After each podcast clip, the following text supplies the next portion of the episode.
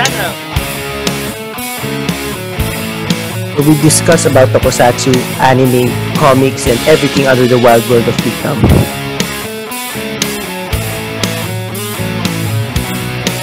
My name is Jomar, My name is Migs. and you're watching. Geeks out of nowhere! Geeks out of nowhere!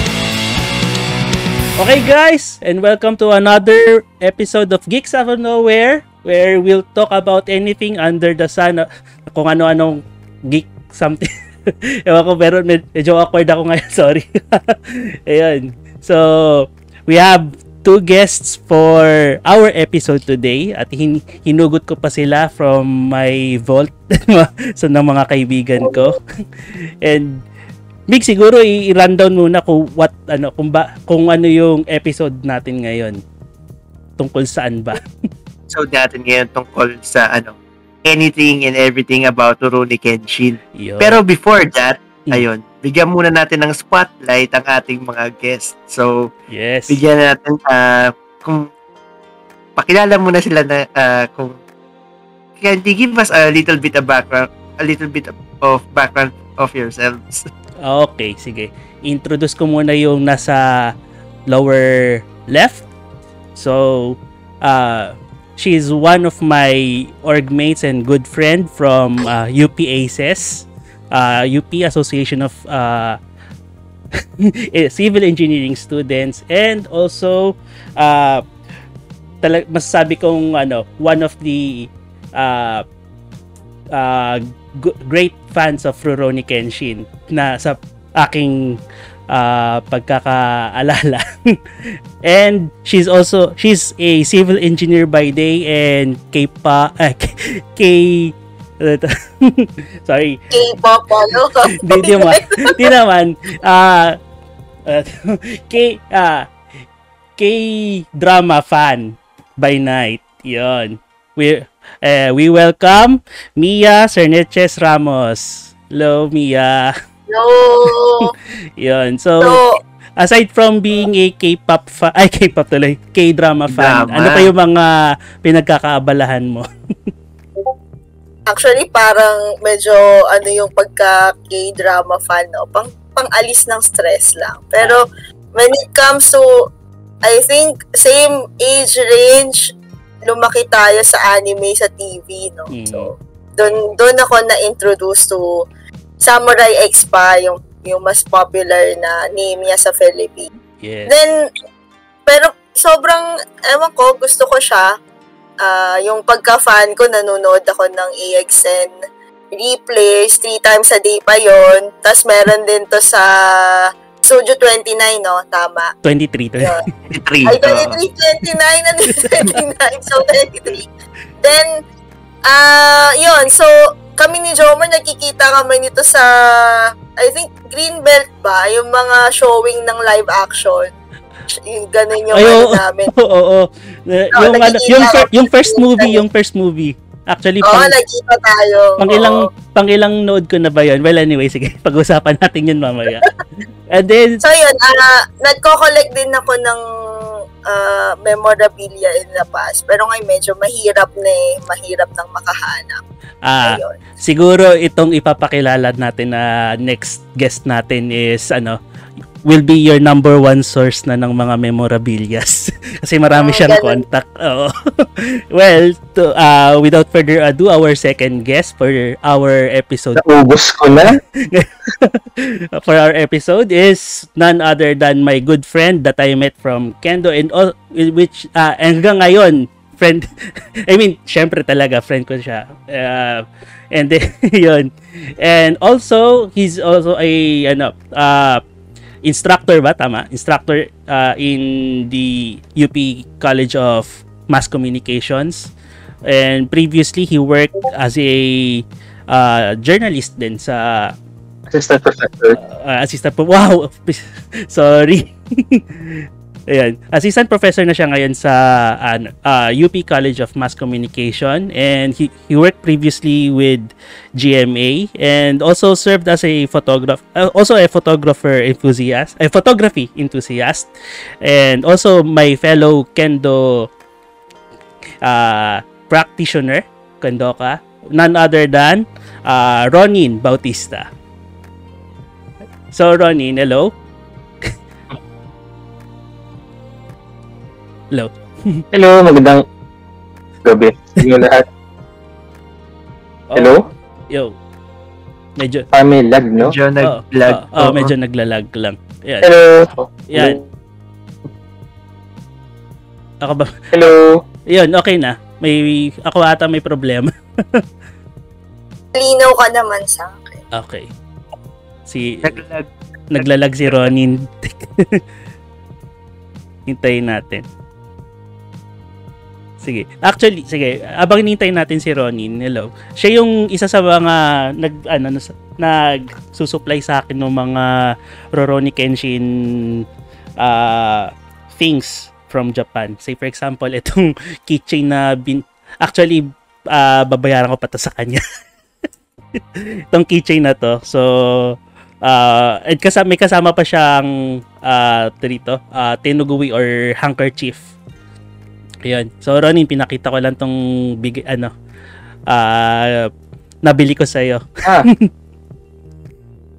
Ito ba? Oo. Ay, may pa ako isa dito. Ayun. Marami akong, marami akong keychain na kinuha. ano, na-disconnect ako. Ano siya usapan niyo? Ah. Omanishin. Wala actually ano inintay ka namin for Introduction. Ayun, introduction. Ah! Ah, okay, okay. Hello. So, magandang umaga or hapon or gabi sa inyong lahat. Depende kung anong oras na kinikinig. So, hello, Rolling Bautista po. Uh, weeb at heart ko. Acceptable pa rin po ang term na weeb ngayon. So, Acceptable pa. acceptable, acceptable pa rin siya. Depende kasi, di ba? Yeah. Okay. So, uh, so our topic pala ngayon is about Rurouni Kenshin. No? So, what, that's what we have, uh, what we had said nung last month's episode. So, Migs, uh, what's your first question pala with our guests? Akin, oh yun. Yung first question ko, um, bakit or why nyo naging favorite yung Rurouni Kenshin? Hmm. Anong, ano, ano yung mga aspects or yun, mga, bakit ano, ah, naging favorite niya si Kenshin or yung Rurouni Kenshin as a manga or anime or pwede rin yung movie? Sige, uh, maybe we could get ano Ronin's uh, answer first. Siguro yung pinakasimpleng bagay na nakaliw sa Rurouni Kenshin ay yung pwede ka palang, pwede mo palang pa- patulugin yung kalaban mo na hindi mo sila pinapatay. Yung ganung fascination, di ba?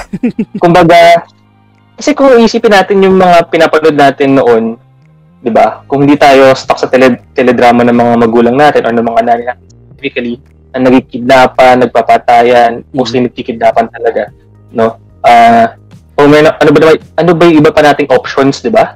Na panoorin sa anime you have ah, Dragon Ball Z, Ghost Fighter. Ghost Fighter, Hmm. di ba? Kung, kung di mo papatulugin ng kalaban mo, most likely, papatay mo talaga sila. di ba? Pero ito si, si Kenshin, napan, napansin natin, no, sa, all throughout ng series, siguro bali-bali na yung buto ng mga kalaban niya, pero Mm. To his word, di ba? Pinapatay yun. I will not kill them. Hindi na siguro in real life patay na sila pero in that ah, in that world of Kenshin eh buhay pa rin sila. Mm. Bro mo kaya mo mag-slice ng concrete pero ng buto, pero buto hindi tumatalbo. So Oo. amazing 'yun. And then, amazing 'yun. ang, ang amazing pa doon is ano, yung ginagamit pa niyang sword is blunt, 'di ba? Baliktad, Baliktad diba? pa yung Baliktad. talim. Ayan. So, Mia, ikaw naman. I think, uh, for me, parang ano siya eh, associated with feel-goodness ng childhood eh. I Mm. think. Kung, kasi kung content-wise, especially these days, medyo mas marami ng complex na rin ang ano nila, ang, ang storyline. Pero before, every afternoon, nung uwi ka from school, tapos yun yung palabas, then it's about friendship, iba family din. Mm. Kaya na-associate din siya with the feel good. And at the same time, very interesting yung culture ng Japan eh, na doon sa anime talagang napakita nila. So, yun, yun I think for me yung nag-attract sa akin sa, sa Rurouni Kenshin. Okay. So, uh, follow-up question naman din. So, ano yung ah, na siguro na answer na to ni Mia no? Pero ah, elaborate pa natin further no. So ano yung mga ah, ano yung first exposure nyo sa Rurouni Kenshin? And ah, siguro either ah, what ka, ano ah, specific media? Either ah, TV ah, through Manga anime ba? through TV or ah, manga yun. And kung anong order yun. Sige Mia you can answer it first Una from, ano muna, TV. Mm. Then, yun nga, showing din siya sa cable. So, ulit-ulit kong pinapanood eh. Then, nag-explore din ako into manga before, ah, ilan lang yung, ah, ano ba to, volumes na meron ako eh. Kasi kung ano lang yung locally available and in English pa. I think up to four lang. Pero yon nag try rin akong maghanap ng ah, memorabilia and another content, yung manga nga, sa mga available Comic Alley, Comic Quest before. Mm. So, yun. Ganun sa akin. Then, ano rin, nag-switch din ako to fanfiction. If alam niyo yung fanfiction before, di ba? Very, ano siya. Mm. So, al- alternative universe, same same characters. So, sobrang nahumaling talaga ako. Sige. Ayun. We're going back to you mamaya, Mia. Interesting yung point. so, Ronin, uh, what's your first exposure with Rurouni Kenshin? I think, it, I think it's the same with almost all Filipinos sa demographic natin. Na TV talaga yung pinagmulan ng, or first, initial exposure talaga sa RK is, uh, is television. Mm. Tapos, choose, tapos choose your own adventure na siya. Do, do you go the manga? Or do you go to the, ano, to the OVAs na Ah, yes. baka pagawain, baka pagawain pa ng mga maraming mga tao. Seishohen, Seokuhen, Yes, yes, ah, yes. Interesting. ganong Interesting. away. Mm-mm. And then, and then, yun siya. And then movies, syempre yung ano, live action na. Yeah. Yun siya. Ayan. Sige, ah, I'll go back to Mia, no? Interesting kasi yung point na sinabi niya kanina. Sa, pa, ano yung mga fan fiction na nabasa mo about uh, Rurouni Kenshin? The, Oh my God. Medyo matagal na, no? Yung mga ko naalala matandaan. Pero, mostly yung fanfiction, ano, very heavy on ano love story. So, Mm. baka hindi kayo interested. Then, merong, ah, I think before yun, then very frequent, no, kung nagbasa kayo before, napaka-usual nung content na ah, several life lifespans yung couple. Mm. Hindi ko sure kung basta medyo usual siya for Rooney Kenshin na topic before eh. Hmm. Yun yung ano. Saka meron yung in school sila kasi fanfiction eh. Ah, Very interesting siya. Mga high school days ata to eh. Wow, oo nga, high school days.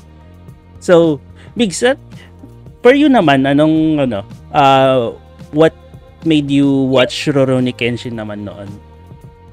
Sa akin kasi, um, hindi ko siya nasubaybayan thoroughly sa anime. Pero yung first exposure ko sa kanya, kung naaalala nyo yung, ano, yung mga hinuhulugan ng coin na toys sa grocery. Yung mga yo, may mga yo-yo sa SM pa ata yun. May Oh, yes, yo-yo yes, yes. siya, tapos may mga anime character. So, nakuha ko doon, back to back siya eh. Nakuha ko yung yo-yo, yung isang side, si Goku tsaka si Piccolo. Tapos yung isa, si Kenshin. Hindi ko pa kilala si Kenshin noon. Mm. Naki- yung headshot lang ni Kenshin. Tapos nakita ko siya, na- nakita ko yung anime sa Studio 20 na pinapalabas. Sabi ko, uy, ito yung ano, ito yung character sa Yo-Yo. So yun yung ano, yun yung nakapag-spark ng interest sa akin dun sa ano sa Rurouni Kenshin. Kaso yun nga lang, hindi ko siya napanood ng as religiously as like sa Dragon Ball or sa Ghost Fighter kasi alam ko may kasabay siyang program na pinapanood ng parents ko. Mm. Kaya hindi ako makaano, hindi ako makasingit. Mm.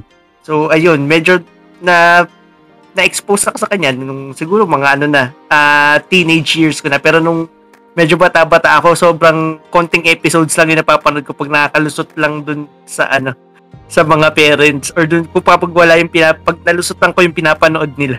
Mm. Ito dito. Ako, ako naman yung, fir- yun nga, first exposure ko with Rurouni Kenshin is through uh, TV with Studio 23 nga. And I think ang uh, block time pa niya noon is around 6 p.m., di ba? Yun, kaya nga, meron Mm. kasing kasabay. 6 p.m. to 6.30. Saka in, in English siya sa Oo. Studio 23, in no? English nga yung dub niya. And ito dito, ako religiously ko talaga siyang fina-follow pero talagang naiinis ako sa sarili ko pag hindi ko siya nasusubaybayan. And uh, I think a lot ano, ang daming beses niyang nagkaroon ng rerun sa Studio 23 and then nagkaroon pa siya ng Tagalog dub sa ABS-CBN ABS-CBN and then sa, G, ano, GMA din uh, through QTV nagkaroon siya ng ano uh, show, showing din. Although hindi ata napalabas ng buo siya sa uh, alam ko through several re- reruns ng Rurouni Kenshin sa Studio 23, dun siya nagkaroon, dun ko nakumpleto yung episodes. Although, yun nga, from season 1 and season 2, okay pa siya. Then, pagdating nung season 3, 4, so on, medyo nag, bumababa na yung, di, di na siya gan ka interesting. Although, pinapanood ko pa rin siya because it's... Feng art ba to? Ah? Ito ba yung ito ba yung feng shui art? Oh, yes. The, the last arc, the feng shui arc is not that good. Although, kasi di naman natin masisisi yon kasi uh, like other animes, Rurouni Kenshin has uh, experience yung tinatawag ng catch-up problem, di ba? With the mm-hmm. manga. And yun. So, I think siguro nabasa nyo na rin naman yung manga, no? So, um, and we know the distinction na between the anime and uh, the manga. So, uh, Ronnie, dito, nung moment na nabasa mo yung last arc nung Rurouni Kenshin, what's your ano reaction to that? Wait, kasi yung nabasa ko na last is yung ano, kasi actual na last uh, manga, like mm. years after. Mm-mm. Wait, di ko lang di ko lang kumahanap ko dito yun. Pero it talks about the aftermath of their adventure. Parang technique sila. Mm. Yung, yung last ko eh, so hindi ko, ma, hindi ko na ma-determine kung ano actually yung last chapter ng Rurouni Kenshin, pero parang uh, yun, I liked it better than that than how the anime ended. Yes. Uh, True. um, Wait, kasi siguro, siguro para, para marating mo yung point na yun, exciting yung mga nangyari vis-a-vis Mm-mm. the anime that you don't know what happened. Pero yun nga, nabanggit mo, um, catch-up problem for those who are not into anime. Uh, yun po yung nangyari sa Game of Thrones yes. last season. Yes, true. Diba? galing kasi magsalit, ano, galing kasi magsalit ni, ano, Martin. Oo. Diba? Bilis daw sila. Mga ganun, mga ganun problema. Kaya yun, ah, uh, preference-wise, ah, uh, mas, na, mas nag-enjoy, mm. mas satisfying ending mm. versus anime na, ay, okay, And it's, it's good na, tawag dito, if, kasi una mo natapos yung anime and then you didn't know na the manga existed. Mm. And then you read it, you, find out na there's a different mm. dynamic na nag-exist on that version alone, di ba? So, una surprise, ay, ganito na yung nangyari dito. Mm-hmm. There's this dude, di ko alam kung spoiler to sa discussion natin, but there's this dude na oh my god, the, the backstory ng love life ni ni Kenji na mm and then and then yung deception and yes. stuff. I'm not going into specifics kasi I might preempt things, but you get the drift. I hope. I hope. Yes. How about you, Mia? I think, ano, dito, nung pagkatapos ba nung anime, diretso ka ba agad sa manga? Nung hinanap mo talaga yung, ano, yung kung saan tumigil yung anime then pinagpatuloy mo sa manga? Before, kasi nga sinusundan ko siya, high school, elementary pa ata eh. So, hmm. later years na rin eh.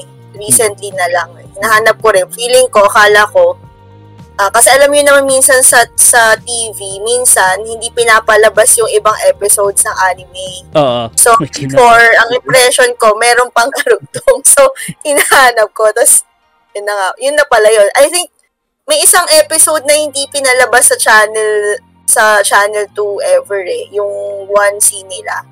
Uh, or nasa beach ata sila nun eh. Hindi na siya pinalabas. So later ko na lang din napanood yun, even mm. that. Then yung manga, I think college na nga for me. Mm. Uh, saka sa online ko na lang din siya napanood. Kasi maski yung mga available materials sa manga here, kulang din eh. So, mm. yun. Pero better, definitely, lagi naman with anime eh, better yung yung manga version kasi mga walang fillers. Yes. Tapos yung yung storyline talaga, 'di ba, na preserve better talaga siya. Mm. So, ayun, sige, Migs. Then, saka nung ano, nung 90s, ah, mahirap talagang mag, ah, maka-access yung access natin sa ano manga. Kasi before, nagre-rely lang talaga tayo sa television. Eh. Same with, yung nakaka-relate ako dun sa nangyari with Rurouni Kenshin, yung same like sa Slam Dunk, nung yung sa may inter Inter inter high na arc ko, akala ko may kasunod pa yung Ah. anime. Pero nung tumanda na ako, doon ko nabasa yung ano, yung sa manga. mm And I think kasi ta dito uh, with the ano na rin uh, with the advancement of internet on in our generation doon natin uh, through the years doon natin siguro doon tayo nagkakaroon ng access with uh, this media. Like yung for example sa manga. And then yung ma- may mga ano na available translations na rin online 'di ba? So yun. Nababalikan natin yung mga uh, or nagkakaroon tayo ng access with those media. And then lalo pang na-enrich yung ano natin ah yung appreciation natin with the story of Rurouni Rurouni Kenshin. So, ah ay siguro ngayon 'di ba nabalitaan niyo na meron ng meron pa ring con- continuation nung story ng Rurouni Kenshin sa ah, manga ngayon which is yung Hokkaido arc. Ah, have are you familiar with it? Kayong dalawa? Oo, Mhm. hindi Mm-mm. ko, ko pa na-check. Mm. Although ongoing siya ngayon. So Ronin, what's your reaction with the ano pala Hokkaido arc? Ah, doon pa lang ako sa part na wait. Huwag ko lang banggitin ko ng part. Pero Okay. in, in, gener- in generic terms, ah nag nag team up ang mga taong hindi mo nakakala mag-team up. Ah, yes. Ah, mas mayroon sobrang angas na parang ano, parang wide shot na lahat sila andun. Mm-mm. Tapos very reminiscent siya ng isang eksena, isang team up sa ay parang siyang version ng team up dun sa sa Sabihin na lang. live action sa, Mm.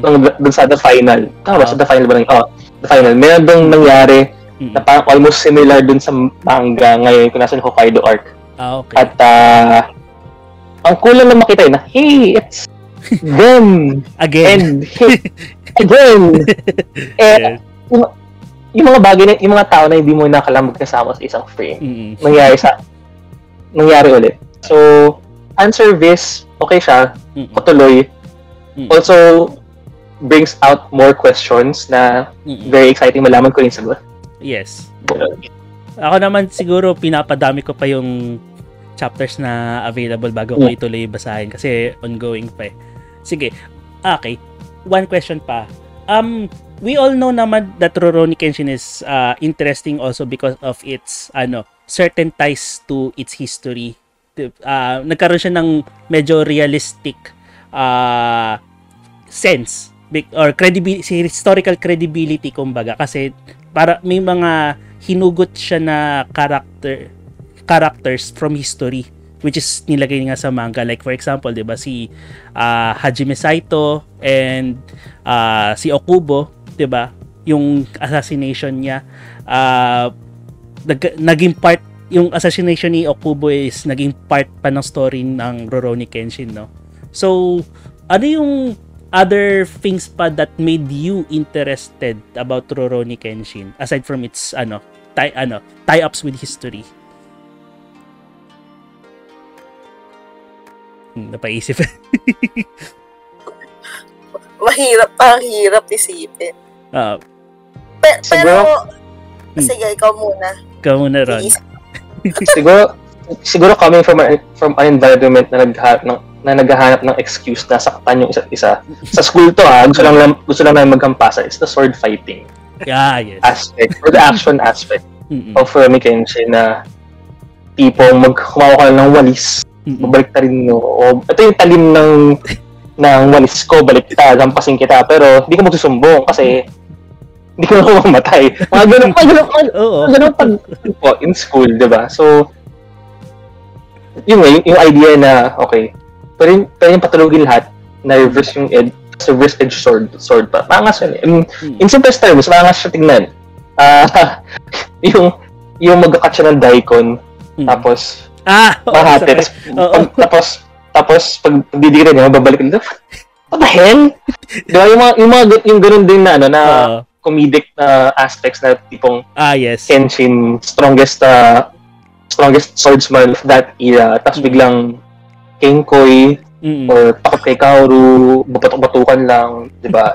Tapos makita mo na doon yung makita na may, may mga imperfections na Mm. nag-exist sa bawat tao. And that made it somehow easier to uh, accept na, okay, hindi naman Diyos Kenshin. Mm. Siguro Diyos siya ng, siguro, siguro halimo siyang sw- swordsman, pero tawag dito, di, wala natin i-discount na magaling siya magluto, mga ganun. Oo. Or under siya kay Kaoru, Ikaw, or ganun, di ba? Mm-mm. Hindi siya perfecto. For you, Mia, ano yung mga other interesting points about ng Rurouni Kenshin? I think, alam niyo, parang yung storyline niya, very FPJ, no? Kung maano nyo, yung parang underdog, hindi, parang ano lang siya, Ano lang siya, gano'n. Very ganun siya eh. Kaya pag may fight scenes, very, parang, alam niyo yung feeling na may fight scene na, uy, ilabas mo na yan, ilabas mo na yan. Kasi Mm. alam mong, ano to, parang, yung panlaban ng team is very, ano naman, very skilled. Tapos, palaging mayabang yung other character, di ba? Laging ganyan yung scene eh. So, I think, yun, very appealing ba? Tama ba? Even now Mm. eh. Pin- nanood ko kasi buong series, I think two years ago lang. Mm. Inulit ko lahat. So, yun. And, alam niyo yung food na niluluto nila, di ba medyo paulit-ulit? Oo. Naaalala ko, parang first time ko kung uminom ng, ay, mag-try ng miso soup. Mm. Kasi medyo meron siyang, ano eh, hindi, pag hindi familiar sa taste buds, di ba hindi siya okay? Parang, ah, kailangan maging gusto ka dun sa taste ng Japanese food eh. Mm-mm. Kasi I remember, parang sabi ko, bakit parang sobrang sarap na sarap sila sa anime? Parang hindi naman. Pero, pero these days, gusto ko Japanese. Mm. So, yun. ah first, parang intro to culture talaga siya ng, Mm. Jap ng Japan. And kasi yung other other anime kasi medyo modern ano na eh, yung setting eh. Mm. So ito yung ano talaga one of the first na ah, yung old old Japan yung setting niya. And ah yun yung food siguro. Interesting siya to me. Yun. Actually, ako nakaka-relate ako dun sa sinabi ni Ronin one, no, is, na one time yung dito yung ginawa ni Kenshin na yung labanos. Iniwa niya, tapos pinag- Actually, tinry, tinatry ko yun. Dati. tinry ko rin yun, pero... Pero parang dito to. Goal yun! goal yun. Oh, tama, goal yun. Oh, pero try ko din, feeling ko in- medyo infamous yun eh. Ayun. Ayan. Sayang di nila na-adapt sa movie yun, no? Ah. Oo. Parang wala nga. Anime exclusive daw. Oh, Anime exclusive. yes. Yan. Or Migs, you have questions, Pat? As, yun, um, question ko, apart from ano, Kenshin, syempre, sino yung tingin nyo or sino yung favorite character nyo apart from Kenshin doon sa series? And why? Mm. Si Yahiko, Hmm. I think. Kasi, ah, dito, yung, sto- yung, yung story niya, well, is, I'm going to base this from, ano, from the anime character- characterization muna Mm. before the before the one sa manga. At saka mas mas prominent ang naging role ni Yahiko compared doon compared sa ano sa live action movie, 'di ba? Oo, oo. Um kita natin na yung yung kanyang pedigree, 'di ba? Na, na na son of a swordsman. If I remember correctly. If I remember correctly, correct me if I'm wrong. Yeah, ah, yeah. Uh, tap, tapos, ang naging teacher niya si Kaoru, di ba? You Mm. have that type of person teaching you. And then you are somehow surpassing your master in ways. Di ba? Pero maangas din naman yung master mo kaya pare, pareho yung kaya magpatumba ng ano ng kalaban. Pero yung gamit kasi ni Yahiko ay Shinai. Mm. Bamboo sword na alam naman namin ni familiar kami ni ano ni Jomar dyan, na pag hinampas ka sa ulo ng Shinai, kahit napakalakas yan, mag-ring talaga sa tenga mo, hindi ka mananakaut. Mag, mga ganun. Mm. Pero, nakita mo sa anime yung nagawa ni Yahiko yun, Mm. di ba? At, ah, gusto ko yung banter nila ni, ano, ni, Kaoru. ni Kaoru, di ba? Yung Master and Apprentice na away, Mm. gusto ko yun, ah, nakaka-relate din doon. Ayun, susayahin ko. Susayahin ko. How about you, Mia? Medyo obvious yung sagot, pero syempre si Kaoru. Ah. Medyo obvious siya. Okay. Pero, I think, kasi, ah, medyo similar kami ng personality na medyo loud, ah, hindi hindi feminine.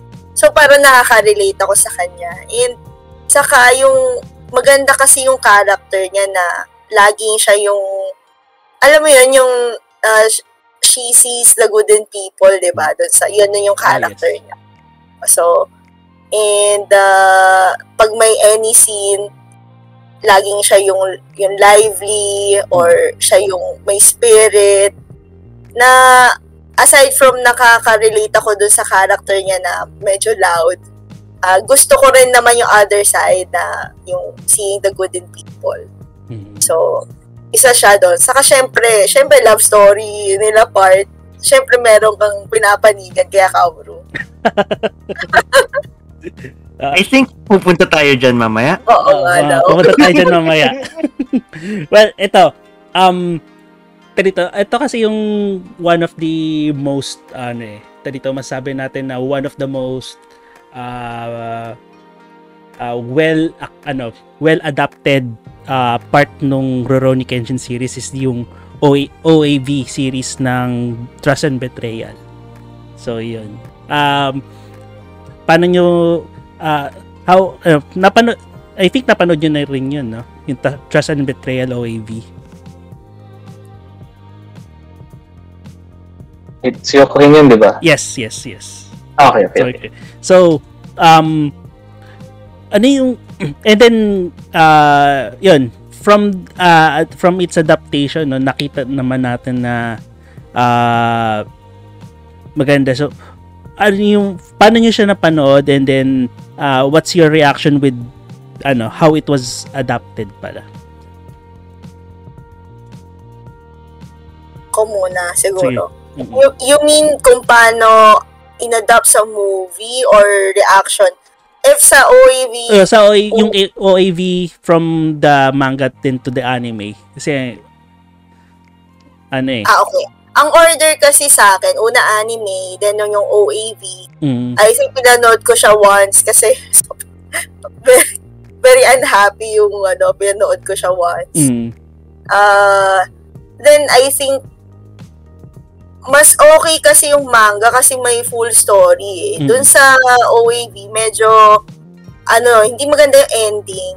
mm, Tapos, ayun, very, although maganda yung action scenes, isa yun sa mga commendable dun sa OAV. mm. Pero hindi full yung story. So, para sa akin yung manga. And, into the movie, so alam naman to ni Jomar, sobrang tuwan-tuwa ako sa movie. Yes. Kasi alam naman natin kung parang challenge eh, kung paano makukuha yung feels ng action scenes sa anime. Kasi anime Mm. yun, di ba? Pero kuhang-kuha niya kung naka, I think better pa nga eh, yung movie. Kasi Mm. ah na-feel mo yung yung struggle niya eh, mas na-feel mo Mm-mm. ni Kenshin. Kasi parang doon sa anime, sa OAV, ano lang siya, eh, kill, kill, kill, di ba? So, mas, mas para sa akin, okay yung feels ng movie and very good talaga yun. Yun. How about you, Ronin? Still, still, still focus on the, in the context of ano, di ba? Trust and betrayal, tama. Mm-mm. Mm-mm. Okay. So, sa, so yung vid, so yung, una ko napanood yung ano, kasi alam niyo kung paano mamirata ang mga tao noon. Ah, Yes. kids listening, uh, Mm-mm. we don't get full clips of the video. We get them piece by piece. Mm. Okay. so yung, yung first part na, na, na ano ko ako, I think nasa first part din siya ng story is, yung ano, yung right after ng Meron ba tayong spoiler alert para sa mga tao hindi pa napanood or okay lang magbanggit ng mga Oo. bagay-bagay? Okay lang. Okay, spoiler alert! Spoiler alert. na-release naman. Spoiler alert! Prequel ano, prequel details. Diba nung, so, nung, nilig, nung niligtas ni, ano, ni, hala, bakit na, hala, bakit nakalimutan ko yung mga pangalan nila? Shinta pa siya. Diba? Mm. And then si Hiko Seijuro comes Yes. saving the day. Mm-mm. And then, and then mag-attack yung ano, yung, yung thug. So biglang, splatter everywhere. Kasi, Yes. una ko nakita, una ko nakita sa Kasi, ito parang yung feeling, yung feeling niya. Yes. I mean, hindi ko alam kung yung mga weird doon dito. Pero coming from, uh, from the anime na the most that we can see blood is kapag sinaksak si Kenshin or na-slash si Kenshin, di ba? Mm, At, si, at, at most of the time, si Kenshin na duguan, hindi yung mm, kalaban niya. O, di ba? Pero, pero tangki si Kenshin eh, kahit lampayatot siya after, after three episodes, magaling na ulit siya. Like, Mm. ano na nangyari? Pero yung scar niya, hindi, hindi nawawala. Anyway, going back to, going back to the, to the original video animation, madugo siya. mm, Di ba? Sobrang madugo na parang departure, ay, departure. Music, kasi, di ba? Kasi music siya. mm, Departure siya from, ano, from what we have been used to sa Ronnie Kenshin na anime. It's Yes. blood. Everywhere. From start to finish. Mulang dugo. Kapag, if you're that type of person who enjoys hack and slash uh, mm. scenes, tapos, hindi lang siya, may hack and slash ka na, literal, may pang pagdurog ng puso emotionally. Yes. Eh, That is, that is if you're still confined within the, within, ano, the world of that OVA. Mm. Going to, now going back, ay, now going to Ronnie Kenshin, the beginning, Mm, di ba? Yes. Just the live action version, uh, Mm, iba naman yung pagka-brutal doon, di ba? mm, Kasi the OVA started with Kenshin's kid uh, Mm. era, mm, di ba? Akala natin may may cameo ulit siya na si Juro sa the beginning eh. Pag nangyari yun, magwawala ulit ang mga tao, di ba? Oo. Pero surprise! Nagiging na, nandun naman siya. Mm, Di ba ngayon yung nangyari sa ano? Sa part 2, di ba? At the end lang, Oo. nagkaroon nandun siya. Surprise. Pero, it starts off with Kenshin na, ano ba? Medyo teenager na, di ba? Pero may pagka-brutal pa rin. So, parang, parang in that scene, one of the few scenes that, that makes up for the lack of blood again from the first four movies, parang inipon nila lahat ng violence for that part, for that opening Hmm. scene. Di ba? So, parang, yes! Tapos, tapos parang, Finally. Oo. tapos ko na, oo, di ba? Ay, et- eto na, eto na yung sinasabi, eto na yung hina-hype ng mga kalaban ni Kenshin na, Yes. ano, ah, Hito Kiriba Tosai. Ito, ito na yun, Oo. finally, di ba? May kita natin lahat kung paano talaga siya, paano talaga siya kumilos. And, Mm, sabi dito, it did not disappoint, True. di ba? The OVA version, di ba? Eh, Ganun eh, didn't disappoint Mm, sa blood. Pati sa live action, di ba? mm, So, I think it's it's also a matter of ano, of stark differences of when they were made na why the live action would appeal, the narrative of the live action would appeal more mm, uh much better to the current audience compared to OVA. Alam naman kasi yung style ng storytelling ng movies noon com- comparatively, hindi ko siya sabing dragging, pero comparatively, dragging siya mm. ng konti. Uh, It's not a bad thing. I'm just comparing uh, storytelling uh, strategies. Strategies? Napaka-formal naman. Uh, techniques. Kasi nga magkaya, these two are made at different time, in ta- different time periods, di ba? Mm, So, yung mabagal, yung binababad yung mga eksena, di ba? Yung hinahayaan lang na malunod yung mga characters sa surroundings nila. mm, Just very typical of, ano, of old Jap old Japanese films din naman talaga mm, very evident in sa OVA. And then you have, meron din namang ganong feel si ano, si, si The Beginning. Hmm. Pero yun nga, it, it's, it, tawag dito, mas, mas, ano, how do we explain this? Mas, okay yung pacing. It mm, moves very quickly, di ba? Relatively, siguro it is the slowest paced storytelling among all, among all five films. Pero if you would compare that to the animated version, that's, then that's ano, it's has a better pacing, mm. di ba? Um, some of the ex- Siyempre alam natin yung mangyayari sa dulo, Yes. di ba? Pero we are bracing ourselves for the how. Mm, So, I, I guess yun yung, yun yung part na whether you go for the live action or you go for the animated one, it will still hurt. Di ba? So that's good. So that's so so that's a good thing, di ba? Mm, O- Although maganda nga yung tahi ng the beginning mm, na it ends literally with the beginning scenes of the ano of the entire five five ano bang trilogy version ng panglima? I'm not sure. I do, I'm not so So, rin sure. sure. Hindi ko Mag-invento tayo ng term series na lang five Ah, yeah. series. Uh, Mm-mm. trilogy. eh. Diba? So it starts Pentalogy ba or something ganun? Oo. Trilogy. five-part movie. with part movie, di ba? So, it, so very, in a sense, poetic siya, quote unquote, na it ends with that scene, di ba? And it, and then, pag balungkot ka, oh my God, tapos na siya, ulitin mo ulit siya. Mm-mm. So yun, you just restart the journey all over again. Tapos mapansin mo, isang araw, dalawang araw ka na palang yun lang yung pinapanood mo, ganun. Okay siya. Mm. Okay siya. Ganun. So yeah, napunta na rin tayo sa mu- sa usapan ng movies eh, no? So how Tarito. Um nung sinabi si Takeru Sato yung ano, yung ah, nagiging Rurouni ah, magiging Kenshin ng live action movie. What's your ah, ano yung ah, with his background with ano um ah, tokusatsu kasi naging Kamen Rider Kamen Rider din. Oh, Oh, then o siya and then nagkaroon rin siya ng experience with uh, working with uh, Kishi Otomo, uh, the director of uh, Rio Maden. 'Yun. Uh, what's your ano expectation noon nung uh, before pinalabas yung first movie? Ako, honestly, naging familiar lang sa characters nung pagkapanood ko na. Mm. Pero, magan- magaling na ang ba- bagay sa kanya yung character. Mm. True. Say Ron. Naka-mute. Nakamute si Ronnie.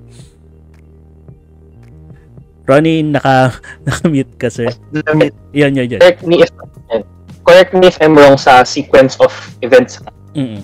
Pero kasi Ronnie, lumabas yung Ronnie Kenshin at the time na kakagaling lang natin sa sa live action version ng Dragon Ball. Yes. Yes. Tama ba? Oo. Tama years ba? apart. Years apart. Oh. Mm-mm.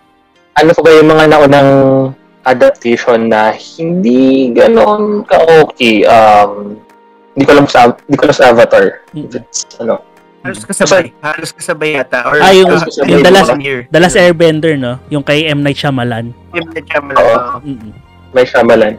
At uh, so, may- meron tayong, uh, tapos siguro in, recent, in recent uh, recollection, that Philippine adaptation of ano, of Zaido, Ah, Diba? yes. Oh, Mm-mm.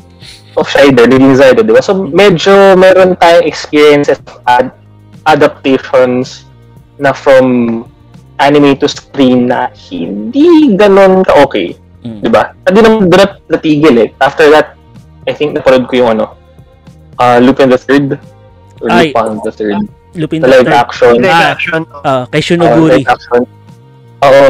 Na, mm, not that well. So, Mm. so dito, it, it is reasonable if, you know, if there was an expectation that it might bomb. Mm. di ba? Kasi, yun nga, you have expectations set by the anime series na high action, number one, yung characterization ay out of this world, di ba? So, it, so it's difficult for them eh, parang, parang makikita mo na even if they play that character, mas nakikita mo pa yung actor. Mm-mm. That sense. Parang hindi mo siya ma-imagine na nag-fit sila. Mm. Pero yun nga, ah tawag dito, worry din about the tokusatsu background. Mm. Kasi we are, ay, dito, some of us might have feared na tawag dito, usually very rare ang tokusatsu or very rare ang ano, ang Kamen Rider success story. Mm-mm. Diba? If you're coming from ano, if you're coming from a, a tokusatsu series or ano, or uh, tawag dito, um, Super Sentai series, diba? Very rarely that the actors are Yes, able yes. to, diba? Napatayad pa sila into that, ano, into that type of performance. So, madalang silang kagawa ng proper um, movie na magandang kalalabasan. Mm. So, parang may ganun expectation. Pero nga, when the reviews came in, Mm. di ba? Tapos SM lang yung nagpapalabas. yes. Inilahan, inilahan talaga. Naalala ko may ano, merong time, siguro pang apat na viewing ko na to. No, but, yung, yung, yung, yung siya pinanood, people, different sets of friends. Mm. Tapos, I think, kasama ko dito ay, ano, ah, Kapuso folks, Kapuso slash Maskong folks. Mm. Nanonood kami. May habang pila. May ang nagtanong, anong pelikula yan? Big kay Vice ganda. Excuse me, tinan mo yung dulo doon, Ronnie Kenshin po yan. sa ito, lalabas lang siya sa isang mall chain, di ba? Mm. Na wala tayong choice, hindi pumunta doon. Mm. Tapos, not exactly the best seats or what Yes. was yung doon, di ba? Pero, yun. Yes. yung seats. Okay, let's name drop. let's name drop, di ba? Not exactly the best viewing experience. Uh, pero, tinit natin yun for, for Ronnie Kenshin. And delivered naman, di ba? Mm. If you're very nitpicky with the details, then it, it, tayo masisira lang yung ulo mo, di ba? So, there departures, definitely. Yes. Pero, wala eh. Parang talagang hinugot si Kenshin sa anime or sa manga, tapos nilagay mo sa screen, tapos yun Oo. siya. And Yun I, na. yun. I think naman ta dito, very minimal lang naman yung departures nung uh, the, nung movie compared to the anime and the manga. eh. Actually, ta dito, the departures all, ano, parang in-enhance pa niya yung story nung uh, movie itself. So, and it parang nagkaroon siya ng sarili niya talagang mundo. I mean, separation, separated. But the essence of the movie really captured uh, the essence of the ma- the source material, which is the manga. 'Di ba? Mm. Yun yung Okay, feeling ko. I think if younger generation would watch yung movies, very good ano siya eh, ah, publicity eh. Magiging interested sila sa original ano eh, Mm. sa manga at sa series eh. Kasi maganda talaga siya eh. Mm. Para sa, baka bias ako kasi fan, pero kasi ah, dahil nga sa pagka-explain ko kung gaano kaganda yung pagkagawa ng movie, may mga friends na nagsasabing manunood sila kahit hindi sila fan nung, Mm. nung anime, nung Rurouni Kenshin eh. Mm. So, hoping uh, more fans for for RRK, di ba? Yes. Because of Ako, pang il- ilang beses ko rin pinanood yung Rurouni Kenshin. Actually, yun nga, Mia, nakita kita na one time sa Greenbelt, pinanood. Pina- actually, actually, kasama na, alam ko, Ronnie, kasama ka, ka, ka rin nun. Nung, with, Ken, with our Kendo friends. Or ibang... Nagkasabay tayo ng screening kasi may dito Oo. ako nun. Oo, yun. Bilang, so, ba't lahat kayo nandito? Tapos naka-kendo jacket din ako doon. So parang, okay to ah. Yun, nandun rin si Mia nun. Actually, di pa kayo nagkakakilala nun. yung movies alone. Kasi Mm. I think, siguro, wala ako sa group of friends ko na, Ah. aside from Jomar, na into Rurouni Kenshin eh. Mm-mm. Alone ko pinanood yung movies. Pero, okay din. Kasi, hindi ako nag-antay ng free time nila. Mm-mm. First day, nanood talaga ako Mm. ng pag-available na ako. So, yun. Ah, ikaw, Migs. Isa ko siya pinanood. Mag-isa ko siya pinanood kasi by that time, ah, kasabay niya at alam ko, pinalabas siya malapit mag-Christmas. So, that time Mm. na lumalabas yung The Hobbit. So, Ah. yung mga kasama ko gusto nila Hobbit. Ako, sabi ko, ayoko, gusto, ano, ni Genshin to. Nag-give, pinulay ako. Nanood sila ng The Hobbit. Ako mag-isa nanood ng ni Genshin. Tapos, dun sa movie house, nagkita kami ng isang friend ko. As in, walang usap, walang usapan. Nagkasabay, pa- nagkasabay pa kami. So, ayun, doon ko, doon ko siya pinanood. Yan. Ah, SM Cinema nga yun kasi Oo. medyo yun, sa, sa SM Fairview ko siya napanood and during that time hindi pa nire-renovate yung cinema so mm, ang pangit ng upuan and maliit yung space sa legs. yan. Ako naman sa SM Mega Mall. And then yung unang reaction ko nung pinanood ko yung ano, yung movie is that yung si Kaoru which was played by Emi Take is parang kamukha ni ano, Catherine Bernardo. Bernardo. Tapos si uh, Yu Aoi naman who played Megumi kamukha ni ah, Jody Santa Maria. so parang yun yung nag pero yun, appreciate Oh, na-appreciate ko yung movie naman. Maganda naman. Di ba? Sa akin naman yung final battle Ah, na yun. picture out ko bili- bilang na ano bi- bilang na big Kamen Rider fan Mm-mm. yung final battle dun sa first movie si Takeru Sato si Kamen Rider Deno versus si Kamen Rider Skull Ah, kasi si Kamen Rider Skull yung actor nung kalaban dun sa first movie di ba Oo, oo, oo. Sino yun yung, ah, ba, di na ba alala eh. Well, anyway. Mm-mm. Sa baba. Ayun. So, Sige. Um, from the movie, no, um, napag-usapan na nga na, ay, hindi. Yun pala naalala ko. Uh, there's, uh, eh, one experience na gusto kong si Ronin ang mag-share nito. Yung experience niya with the Asian uh, premiere ng Rurouni Kenshin. Uh, Ah. Kyoto Inferno. Andun ka. Ah.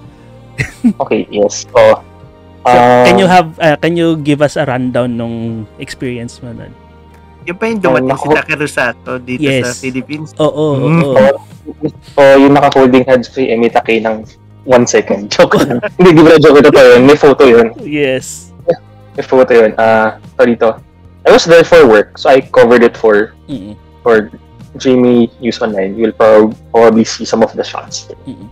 So, tawag dito, riot siya. Mm-mm.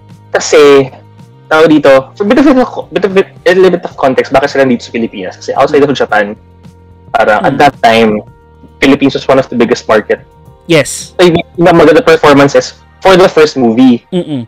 And then, for the second movie, parang, if I remember correctly, they were told na, dito, just enjoy this, try to be more accommodating as possible. Kaya ang tagal ng ikot nila. Mm-mm. Like, from the, from the entrance ng entrance portion hanggang sa stage, ang tagal nun, mga 30 minutes, ang oras ata. Kasi pinipirmahan nila, nila lahat na, ano, mga nabot ng tao. Mm-mm. So that time, nagsisi ako na, kasi nga, media, you're not supposed to be, ano, you're not, you're, you're not there, there as a fan, you're there to cover, di ba? Mm-mm. Pero yung mga ibang tao doon, meron silang ng DVD, na signed, na kumal ako, paano natin ng mas malapit yung access ko doon, kaso nga lang, uh, di ako ganyan eh, pero nakalusot naman na isang, ano, ah, isang ah, photograph from Emita K. Yun. ah tawag dito, riot siya in a way kasi parang tawag dito, ano ba, may mga cosplayers, Yes. number one. Number two, dino dumog talaga sila. Mm-mm. At ah, akalain mo na, ak- akala na mabilis lang yun eh. Like, they will just walk by. Pero hindi eh. And that's not something that they will even do Mm-mm. doon sa Japan, I think. Behave lang ng tao doon eh. Yes. Diba? Mm-mm. So para sila para sila mga nakawala sa hawla, lalo na yung ano, lalo na si Munetaka Aoki. Oo. Oh, si Munetaka Aoki, di ba? Siya yung pinaka wild sa kanila. Oo. Doon sa SM Mega Mall and then doon sa events ano sa what do you call this? Green Belt. Mm. O Glorieta. Glorieta. Glorieta. Mhm. Glorieta. Ayun siya. So that was the first of the two-part na film na nilabas that year. Mm-mm. and uh, sorry, my experience, yun, aside from Riot, mahirap mag-fanboy at that moment eh. Work mode ako. So, di mo na-enjoy. Sayang. di, di man, I enjoy doing work, parang ganun, pero hindi naman fanboy na Ah, tulad ng iba. Parang, yes. there's a line, di ba? Pero, it's good to see na, rito, kailan ba ito mangyayari, di ba? Kaya ba tayo bin- pini- pinupuntahan ng ano, ng, ng Japanese movie stars, Mm-mm. di ba? Probably never. Hindi naman siguro never, pero may baka never na nga, no? Pero, ma- malay, malay natin. Pero that just goes to show na, number one, ah, ang dami talagang closet fans ng Rurouni Kenshin. True. Di ba? Kasi that, that, that, that alone is the trigger eh, for it to be, for them to visit here the Philippines, for them to open uh, up in more, cin- much more cinemas, much more convenient cinemas, much more comfortable Mm-mm. ways to watch the movie. At, uh, tawag dito, good indicator siya na, tawag dito, well, if you're a producer, there's money to be made from the Philippine market Mm-mm. di ba? So, ayun, marami ding mga ride-on na events, may mga nag, may mga nag, ano dito, may mga nag sword display, Yes. may mga well, cosplay. Cute yung, ano, cute yung, yung moment ni Moneta Kaoki dun sa, ano, dun sa nag-cosplay na Sanosuke Sagara. Tapos parang, ang kulit eh, ang kulit. Yun talaga yung mga keywords eh, ang kulit nila. Oo. Diba, parang sigurado ko yung ganyan kayo sa ba sa home country nga. I don't think so. hindi, hindi. Yun. Hindi, hindi, hindi. Parang siya, magulo. Masayang magulo. Actually, dito, nanalo ako ng ticket nun for the, uh, ta dito, for the itself for the mismong ano premiere pero ano lang yun eh parang ah, actually gusto ko nun mapanood rin yung movie aside from makita si- makita sila in person Mm. eh. Ang problema nga lang nung nabalitan ko na ano lang yung ano yung papakita lang eh yung ano lang hindi yung di kasama yung premiere movie. Parang medyo ah although na na-appreciate ko naman na makita sila in person eh. Kaso nga lang yun nga. O di hindi kompleto yung experience kung hindi mo makaki- mapapanood yung premiere and at the same That's true. mm, at the same time overtime ako nun so please Ah. sayang, sayang yung ticket nun kaya sa Ay, hindi ka nakapunta? di ako nakapunta Sana binigay mo sa akin. yun nga eh Or binenta, or binenta mo. Oo. Oo, bibili mo yun. Oh, actually, ito dito, maraming nag um, nung pinost ko 'yon sa FB ata noon. May mga nag ano, ah, nag-message sa akin. Pero sa Rurouni Kenshin Pinas Facebook group ko ata pinost 'yan. Kaya yun. Mm. Oo nga. Okay. Oo. Kahit after that, that, gusto mo siya mapanood yun. Napanood ko Oo. siya on that day. Buti ka nga, yun nga eh. Panood mo siya eh. Tapos, pa, tapos parang ipapalabas siya parang a few weeks later pa, di Oo, ba? Oo, oo. Exactly, ano. Oo. And na Parang- ata pinalabas yun. Oo. Around 2014, tama? Mm, 2014 ba? Oh. Tapos mid, Tagal na sila nag-visit. So parang, ah, saya. Oo, napanood siya. mm, mm. Weird lang na meron nag, apparently may nag-live tweet ng ano, ng pelikula. So weird Oo. thing yun. I'm not sure. Yes. Parang, The parang yung Pero may, di ba dapat supposedly kapag mga ganyan premiere may embargo pa muna? Oo, wala, wala, wala eh. Gusto, Oo. live tweet lang niya. Ah, hindi mo siya pinigilan. Anyway, Okay. yun. Masaya. Riot. Yan. Sige. Ah, sige. From that muna, sige. Ah, from there, sige. We concentrate on the character himself, ah, Kenshin Himura. So, ah, we know that he has two sides naman, no, 'di ba? Ah, from yung ah Hito, being Hitokiri Batusai and Kenshin Himura, no. So, ah, what ah, sa tingin niyo, ano yung naging or factors bakit naging relatable si Kenshin to a lot of people?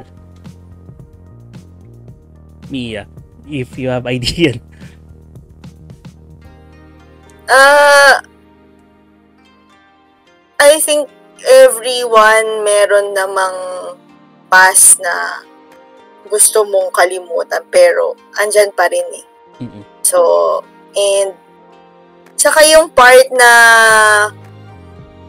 trying to be a good person, Mm-mm. meron, meron ka pa rin, meron pa rin, ano, andyan pa rin yung mga parang tutukso sa'yo na mawala yon Kasi di ba marami siyang moments na nag-struggle siya or nagwo-worry siya na mag-divert back to, mag-revert revert back to the Hitokiri. So, I think everyone can relate to that. No? Mm-mm. For you, Ronin. Ayun, yun nga, napakahaba ng patience niya kasi otherwise, ibang tao yun. Nag-stop. Ah, Mm. oh, s- tawag ito, screw my principles, no? I'm just gonna slash my way through your, ano, Mm-mm. your abdomen or just slash your neck. Ang gano'n, tapos na, di ba? Oo. Ah, napaka, napaka, napaka-patient din niya, di ba? Kasi kahit uh, binabatok-batok na siya ng mga kaibigan niya, chill lang siya, Mm-mm. ng tao. So, siguro it's more of, aside from relating to the characters, I guess one factor din na gusto natin mag, makamit ng ganong klaseng tao sa toong buhay. Di ba? Na tipong kenkoy-kenkoy mode, ah, ba? Medyo, pagka kenkoy siya, eh, ah, yun, so, kailangan natin magaling. Alam natin na pag binugbog tayo ng ibang tao, may rest back sa atin. At hindi siya makakasuhan kasi di naman niya papatayin yung mga aaway sa atin eh. Importante yun, di ba? Di siya kakasuhan, di ba? Uh, Pero, di ba, may ano na, di ba? ah, serious, ay, ah, ito may kaso nata yung serious eh, physical injuries. Yun Oh, lang. so, so, injuries. Oo nga, oo nga. Sabihin naman ni Kenshin, but did you die? Hindi na. Mga ganun. Gusto natin ng mga ganun kaibigan.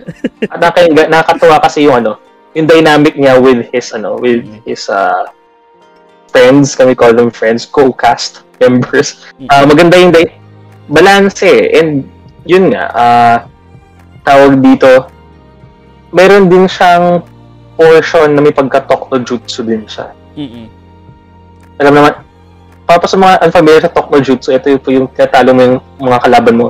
hindi through your own skills but through your words. So medyo in reference sa Naruto. Para po sa mga nakikinig na unfamiliar sa Tok no Jutsu. Pero it's ano, it, ito, it's uh, parang in real life, that's diplomacy, eh, di ba? Oo. Oo. May ganun tendency, eh, ganun tendency si Kenshin eh. Pero hindi naman niya nilulunod sa Tok no Jutsu yung kalaban niya. I mean, ito no Jutsu ka niya, pero Mm. Sampasin ka pa rin niya. Sampasin ka pa rin niya either way. Oo. Diba? So, yun yung isa sa mga nakayanggan kay Kenshin. eh. And then, may mga, yun, nga, may mga portions nga nakakabahan ka na, will he do it, will he do it? Babalik tayo na ba niya ulit yung, yung hawak niya sa sword niya, but it Yes. never happened. Diba? So, parang, okay, another day, saying, thanks to, ano, his patience, and his, and him sticking to his convictions. And, Mhm. may, may makahat ng ganun ngayon, diba? Uh. Prinsipyo. Oo. yes, true. You, for you, Migs. Ah, yun sa akin, ayun, ah, like was me- that was mentioned before, yun nga, yung about kay Kenshin, hindi lang yung, di ba lahat naman may dark past and then yung Mm. ability natin to move forward sa mga situation na ganun. Kasi nangyari na eh. And then, Mm. what do we do moving forward? To, na pipiliin ba natin na mas maging better tayo? And yun din, yung patience level ni ano ni Kenshin, sobrang ano, Mm. maxi at the maximum level. Kasi if yun nga nasabi nila kanina, if common tao yan or kung ibang tao, let's say in these modern times, madali na lang mag-snap eh. Mm-mm. Pero yun, kahit ano, kahit i-provoke mo siya, kahit nagugulpi na siya, hindi pa rin siya, hindi pa rin talaga siya papatay eh. Mm-mm. Mm. Yan din. Well, ako, ako naman for me, what really struck me about Kenshin is, uh, yun nga, nasabi niyo na rin about his, ano, his, uh, his incredible patience nga, di ba? Yung talagang, and his, ano, prin- his stick, sticking to his principles. What, uh, what struck me the most with Kenshin is how he carried his burdens, no? Yung, um, alam niya he has really yun nga he has a really bad past eh, and then uh, and then suddenly he parang uh, he was uh, dito uh, seeking atonement for his uh, sins. But what ano what really uh, the ano- other thing the other thing that struck me is that yun nga nagkaroon siya ng uh, friends that helped him to uh, withstand yung mga urges niya at the same time na overcome niya yung uh, yung guilt niya. Then parang sa isip niya 'di ba dati na hindi niya deserve yung ganitong uh, mga klaseng tao na nakapaligid sa kanya. Then later on na, na appreciate niya na kasi they- th- those people accept accepted him 'di ba? So yun yung nasa isip ko. Okay. And I think um ad, uh, re- in relation to that no ano yung mga na-impart na lesson sa inyo nung uh, Rurouni Kenshin? Sa series? And what in, uh, ano yung uh, aside from the lessons yung mga influence niya sa inyong buhay?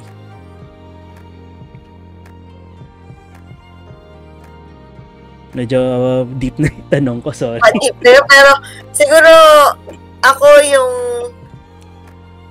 kahit medyo tra- traumatic yung nangyari sa kanya, di ba? Pero deep inside, naging good person pa rin siya. Mm. Even though naging hitokiri siya nung, nung younger years. And it was for a purpose na tingin niya that time is right. Mm-mm. Hindi siya ever to get revenge for himself. 'Di ba? Hindi siya nag-turn into uh, the yung mga opponents niya na usually parang may grudges. Hindi siya naging ganun eh. So, ang ang point lang doon, it's it's up to you pa rin kung anong pwede mong gawin Mm. sa life mo kung despite uh, experience or traumatic experience. Yun, yung tingin ko yung maganda with him, with the anime. for you Ronin So, moment to sa first episode pa. Hmm. Lumaya ako first episode. Pero nasa first movie siya, di ba? Mm-mm. Um, it is, uh, tawag dito, uh, two, two, point, two points no, di ba? um, yung naive ng principle ng Tamiya Kashin, Mm. di ba? As the sword gives life. Kenshin knows all too well na that's not actually the case. Pero sabi niya, he still finds that perspective nice. Yes. Di ba? Sword gives life. It protects other people. Di ba? And you have villains that challenge that notion. Di ba? Mm. You have, uh, you have favorite natin si Shio Makoto. yes. Uh, favorite natin yan si Shio. Tapos yung guma, yung, yung, yung, yung gumanap pa na si Shio sa live action, di ba? At si Fujiwara. Oo. Si Shio, pabuhay si Shio sa screen. Oh my God, di ba? Yes. Pero kasi 'di ba? Ang ang ang paninindigan nila ay ano, um survival to the fittest, 'di ba? Mm-mm. Kung mahina ka, mamatay ka, Mm-mm. basically, 'di ba? Ah at tawag dito, kung tutusin, yun nga yung buhay na pinanggalingan ni Kenshin, di ba? Kung siya, bilis na napakalakas sa tao, na, parang siya napatay. kasi Malakas siya kaysa nakasurvive. Pero, in turning over a new if I'm, I'm using that term correctly, bagong Yes. buhay na siya, di ba? Ginagamit niya yung ginagamit niya yung espada, di ba? Para para pamprotekta ng tao. At yun, yun yung pinili niyang burden eh. Yun yung prinsipyo niya eh. Mm. Di ba? Yun yung paninindigan niya. Na kahit anong gawin ng ibang tao, hindi talaga yung mababali at all. Mm. Na napakadalang makamit ng ganun tao in real life. Mm-mm. Di ba? Di ba may, may mga sinasabi, a principle is not a principle until it costs you something. Hindi ko na maalala kung sino yung nagsabi nun. Pero yun kanya eh, it cost him what? Uh, multiple stab wounds slash wounds, di ba? Mm. Eh kung ilang mga Ferro Uni Hilakmeki lang yun ng, ano, ng first turn na na normal sword ang gamit niya. Tapos na agad. Pero no eh, hindi eh. Pinahirapan niya sarili niya eh. Just to make a point, Mm-mm. di ba? Just to make a point. Just to live by that principle, di ba? Mm-mm. At uh, tawag dito. Also, yung hindi mo gamitin yung kapangyarihan mo para mga para mga abuso ng ibang tao. Mm. Di ba? Kung siya, malakas siya eh. True. Di ba? Kaya one hit kill, kaya one hit kill lahat yan eh, pero hindi eh. Di ba? Boils down to principle, boil, boils down to ano, paninindigan, di ba? Serbisyo, di ba? Yun, yun yung kinubit niya eh. Hindi mo siya nagpapayaman eh. True. Di ba? Sa Kenshin, di ba? Mm-mm. May opportunity, opportunity, may opportunity na maging general. What, what? Yes, Oh, oo. storyline. Oo. oo. Di ba? Yes. If he Di ba? accepted the ano offer ni ano Yamagata. Arito mo Di ba? Yamagata. Oo. Di ba? It's- Was he corrupted by power? No. Mm-mm. Di ba? That's the type of person you want. Mm-mm. Di ba? To be around with. Di ba? Mm-mm. Yun. Yun siya. Siya basically. As a person. Yung, yung represent niyang ganun. Ang nakainda niya pa. Ah, Migs, you have uh, additional questions pa? Sa akin, wala na. I think we can go to the most awaited part na. Okay, okay, yun na. the most awaited part of the ano. So for the last part ng ating interview, no, we kaya namin kayo na-invite is because we know that you are uh, fans of two parties. Ika Team Kaoru and Team Tomoe. okay lang, bago ba ta- bago tayo pumunta doon, no. So nabanggit nga ni Ronnie yung si si Shi, si Shishio Makoto with Tatsu, Tats, uh, Tatsuya Fujiwara's ano no ah dito acting which was superb. I also want to commend yung acting rin ni ano Maken ah, Arata Makenyu. Napaka-macho niya doon. Nakaka Oo naman. Oo. napaka-macho niya as ano ah at dito ah Inishi Yukishiro. The perfect uh, Inishi Yukishiro. Yun. O, tapos sa Full Metal Alchemist, di ba? Siya si Scar, di ba? Oo. Biceps ulit yun. Mm-mm. So, alam na natin yung ano, alam natin yung pattern sa mga ano, sa Oo. mga rules ni ano, Ah, ano, ni mga Kenyu, di ba? So, oo. Basta, sleep, basta pwede siya mag-sleeveless tapos mapakita yung muscles niya. Okay yun. Ah, yes. For, mo- for, for most viewers, we, Parang ano tayo. okay lang. We appreciate naman eh, ano na. Yun lang. So, yun. Going back, so we have two parties here. We're going to debate about uh, Kaoru and Tomoe Yukishiro. So, representing Team Kaoru, we have Mia. And representing naman Team Tomoe, uh, which is Ronin. Yun. Nila talagang ano. Oo. So, yun. The question is, yung ating pagdedebatihan is, who is Kenshin's greatest love?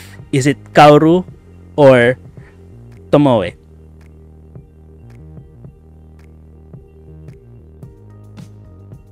Grabe naman magtanong to. So, Parang, to be fair, parang hindi naman na-establish, uh, well, sa, sa manga pala may part. mm, Kasi para sa anime, hindi na-establish na si Kaoru ay love love interest niya talaga. Medyo naglalaro lang sila dun eh. Naglalaro lang sila. Di ba? Isang Kasi pasin sa anime eh. Parang oh, walang ano, hindi siya in-establish eh. Pero sa manga pala may part. mm, So, ayun. Parang, syempre, sasabihin ko, yung last pa rin eh, di ba? Mm-mm. Yun, yung pa rin yung hindi, parang ang gusto mo, maging last ng person, hindi first. Hindi nagmamatter na yon para sa akin. So, syempre, Kaoru mo sasabihin ko. na siya yung last. any Mm. rebuttals, Ronnie? Ha? Ang tawag dito, tawag dito. Ah, di ba natin discount yung role ng mga tao na dumayo sa China?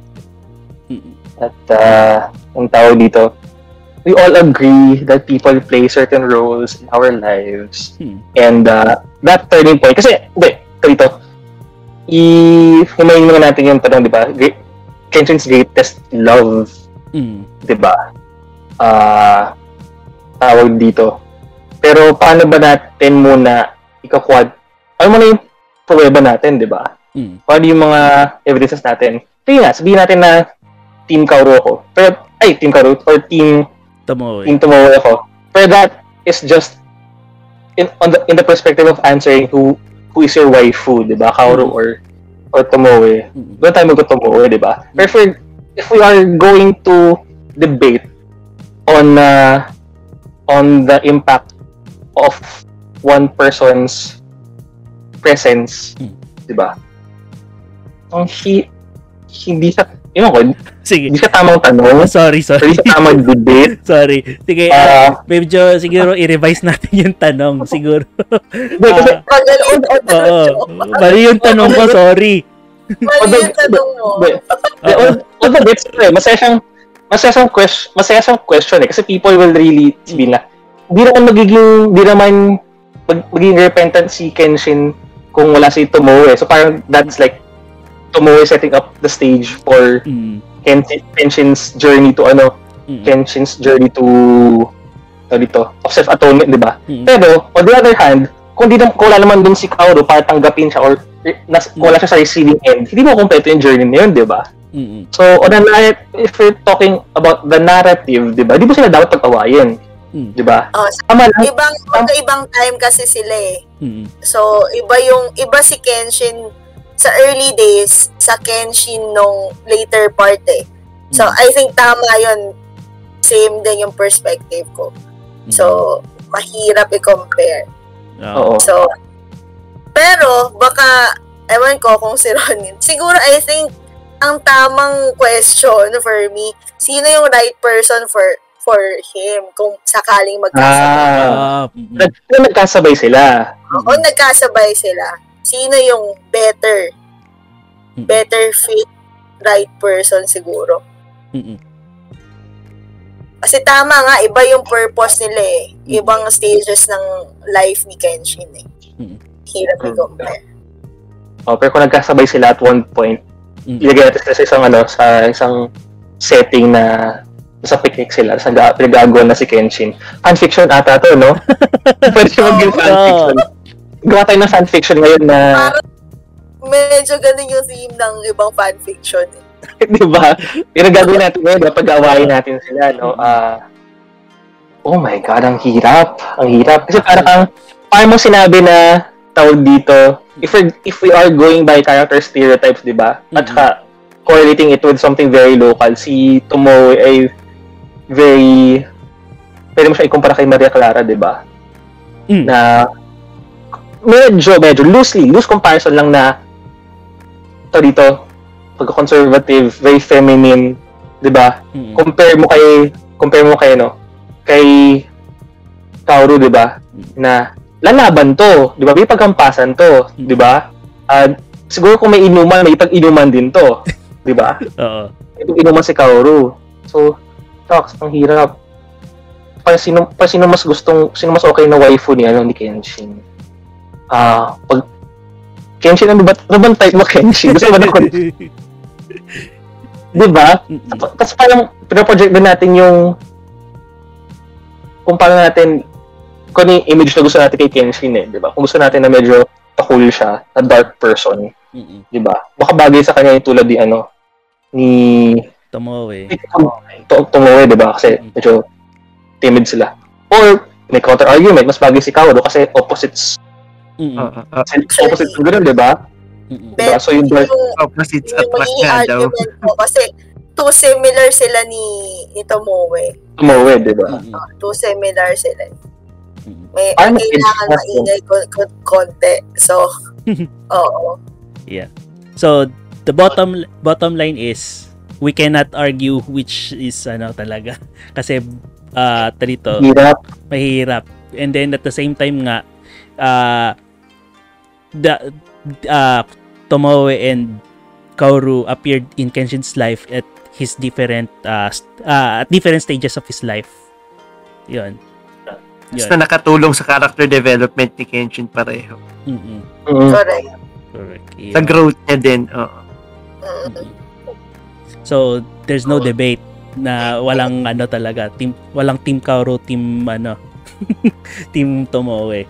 Although yeah, Oo. totoo kasi we re, ah, ako for me ah, na-appreciate ko kasi si Tomoe as a character dahil um he she's one of the uh dito she was the reason kung bakit yun nga Kenshin transcended from be- being uh, Hitokiri to a to, to the person na nakita niya ni Kaoru.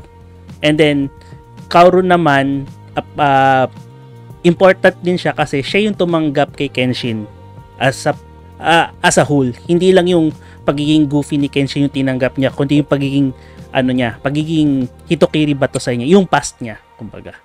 So yun, it's one of the important things na ako sa tingin ko ah the kung hahanap ka rin naman ng partner is the one who, who can change you and accept you. yun, yun, yun yung the bottom line doon. Yun. Anyway, sige Mix, ikaw may any other ano ka pa? Additions? Sa akin, I'm all good na. Okay, sige. Okay, before we end, no, siguro uh dito we we will give our guest uh, the opportunity to greet their uh, special someones kung and then other people and then their message for uh Rurouni Kenshin fans din. So, we start with Mia. Okay. Ah, thank you sa husband ko. Account niya to sa Discord. Actually, next time, medyo tahimik lang siya pero mas anime person siya. Mm, Ah, ako kasi Rurouni Kenshin and Detective Conan fan ako. Both. yeah. So, siya yung mas anime. So, thank you. Account niya to. Then, uh, sa mga viewers, especially, hopefully, maka, makakuha tayo ng mga new fans. Mm. Siguro recommendation, start with movies, then manga. I think, yun yung, yung good order. Mm, Then, saka na mag-anime. oh, yes. Yun. And I think no, saka I had the opportunity, I think Jomar also, Hmm.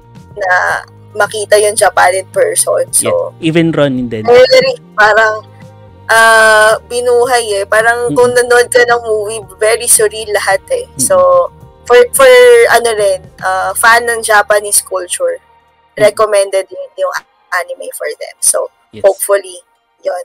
Mm. Enjoy. Yun. And yun nga pala, additional info rin pala, there's a, magkakaroon ata ng reboot ng Rurouni Kenshin anime. I don't Oo know kung kailan siya gagawin, pero meron siya, meron ng, nagkaroon, nagkaroon na ng announcement about it. Oh. Yes. Uh, Ronin, your final messages and shoutout na rin. Hi. Hello. Hello. Hello po, ah, tao dito.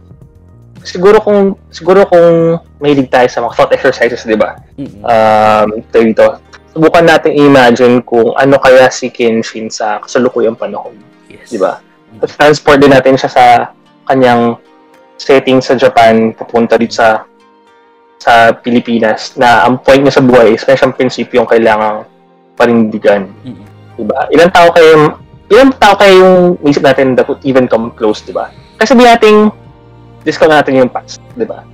Ah, uh, i-discount niya yung yung ito dito, yung murder history niya, diba? Let's focus on the let's focus on the ang tawag dito on his characteristic of sticking through the values or sticking through the ideals, di ba?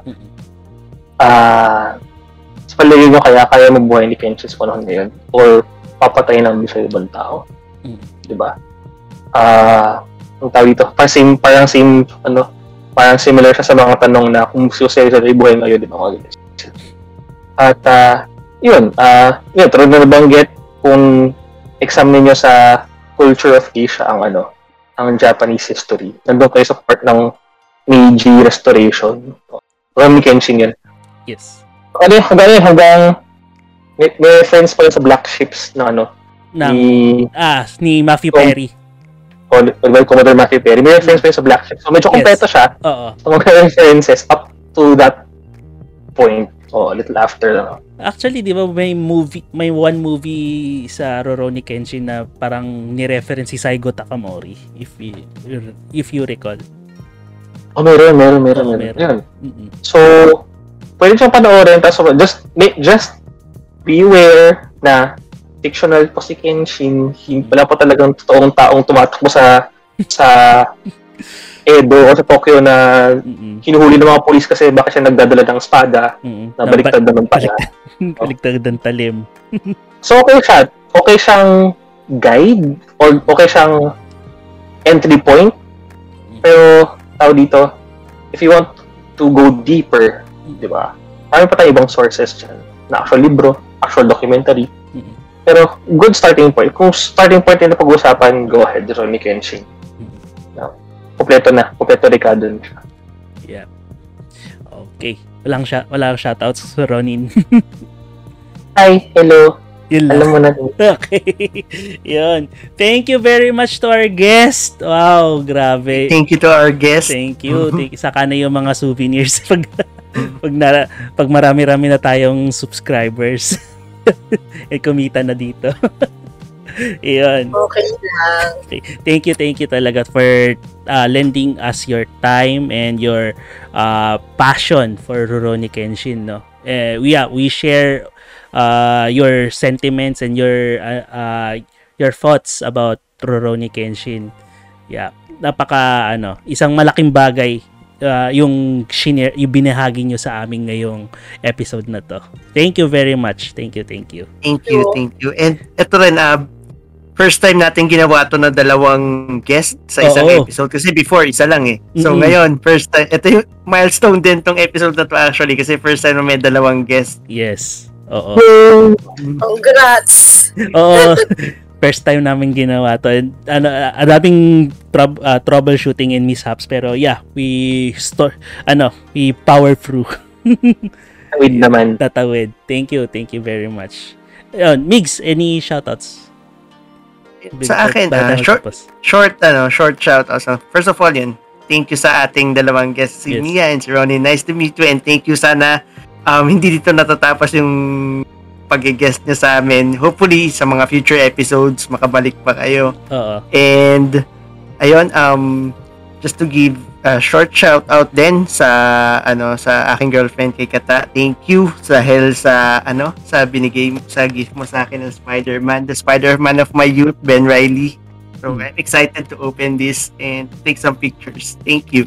Yun. And then, um, shout out lang din. I just wanna congratulate my um, basketball team, uh, yung BBCCF. So, habang nagre-record ako ngayon dito, naglalaro sila sa quarterfinals. So, I just got a word na nanalo. So, we're off to the semis. Good, uh, congratulations, Nice. guys. Good luck. Congrats. Nice. Nice. ayun, ako, ah, for me naman, shout out to my wife. Thank you. And to my parents. Yeah. And also to our guests, thank you for their time sa pagsa ano pagsama sa atin ngayong episode na to. And also I want to plug an event uh, b- the uh, the Goya University Alumni Association in the Philippines and the Philippine Genome Center would uh, conduct a virtual celebration for the World Animal Day entitled Me, My Pet, and My Vet. So this is on October 4, 2002 and fr- from 4 p.m. up to 5 uh, or 6 p.m. So uh, merong tayong uh, virtual exhibit entitled uh, Me, My and My Pet Photo exhibi- Exhibition. Meron ding Pet Care e-consulta and uh, and then yung uh, Animal Superheroes Trivia uh, hosted by yours truly. And meron din meron and last part is the Batman show about zoonotic infections. Uh, lecture of Dr. Joseph Masangkay and moderated by Dr. Cynthia Saloma of uh, Philippine Genome Center. Ayun. So, uh, the details ilalagay na lang na, i-flash na lang natin dito sa screen. And 'yun. So, yun. Shout out na rin kay Doc Andy uh, Oreta, our president from uh, Nagoya University Alumni Association Philippine Branch. And 'yun. So, Thank you very much to our guest again. Maraming maraming salamat talaga. At uh, talagang ki- uh, actually kinulit ko. t- nakulitan ba kayo sa akin? Tung i-invite ko kayo. Okay naman. Hindi naman. Yan. Thank you, thank you very much. Ayun.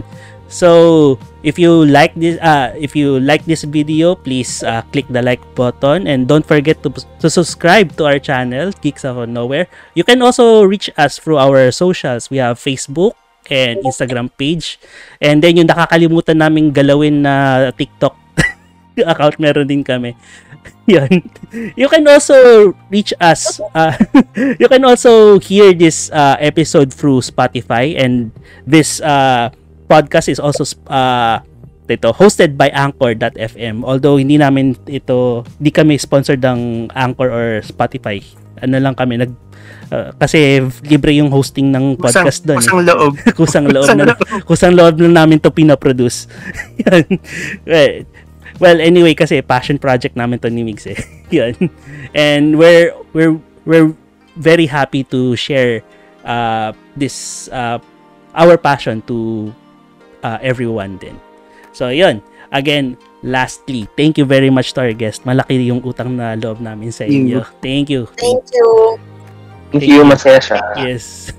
and okay, so this ends our episode for this month. Uh, wala tayo wala pa ako naiisip kung anong topic natin for next episode eh. So pag-usapan na Yeah, lang well, natin. pag-usapan, probably uh, Halloween, ano, Halloween themed episodes is it's October na next month. Pero yon i-finalize natin kung ano yung ano specific topic. Uh, actually parang kay Ronnie nata hindi ata uso ang Halloween kasi binibilang niya yung pas yung ano, kinakount na niya yung days sa Pasko eh. Simula September. Oo. Eh, parang Ayan. Oo. Yun. Ah, sige. Ilalapit ko ba sa screen? Ayun. May Christmas tree ako dito. Yan. Sige. Nakalagay yung tradition. Okay. Uh, sige, ano, one last favor to ask, no? So, maybe, ano, the guest could, ano, uh, join us on Shouting Geeks Out of Nowhere. Sige. Uh, Pag-count ka para, countdown para sabay-sabay tayo. ah, sige. Eh, magi outro lang tayo. So, yun. So, for, uh, for, ag- again, thank you again to, for guesting and then for this episode. So, thank you for tuning in for this episode. So, we will see you next uh, month for another episode of Geeks Out of Nowhere. So, before that, uh, let me introduce again myself. My name is Jomar My name is Migs. And we are one, two, three. Geeks Out of Nowhere! Thank you very much. Hey! Thank you. Yan.